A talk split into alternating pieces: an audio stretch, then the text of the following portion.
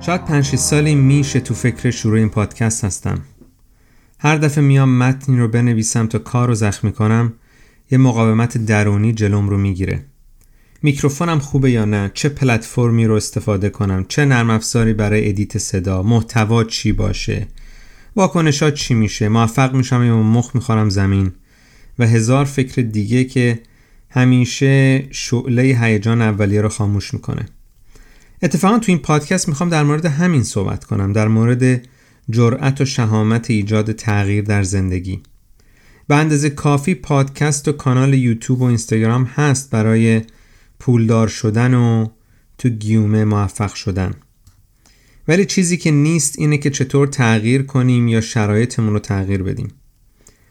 وقتی با دوستان و همکارام صحبت می‌کنم و از کار و زندگی میگیم برام خیلی جالبه تحلیل های ذهنیشون برای گرفتن تصمیم مهم در زندگی. به نظرم همین بزنگاه هاست که یه آدم موفق و راضی از زندگی رو از یه آدم تسلیم روزمرگی تمیز میده.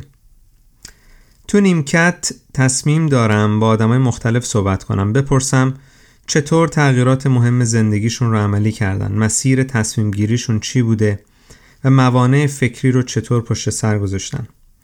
تصمیمایی که شاید از بیرون ساده و بدیهی به نظر بیان ولی نوبت به خودمون که می‌رسه توان مقابله با این مقاومت درونی رو نداریم. جا می‌زنیم و برای پشت گوش انداختنش بهانه میتراشیم. برای منم نوشتن این متن قدمی کوچک برای مقابله با این مقاومت درونی بود. من ساسان هستم. خوش اومدین به نیمکت.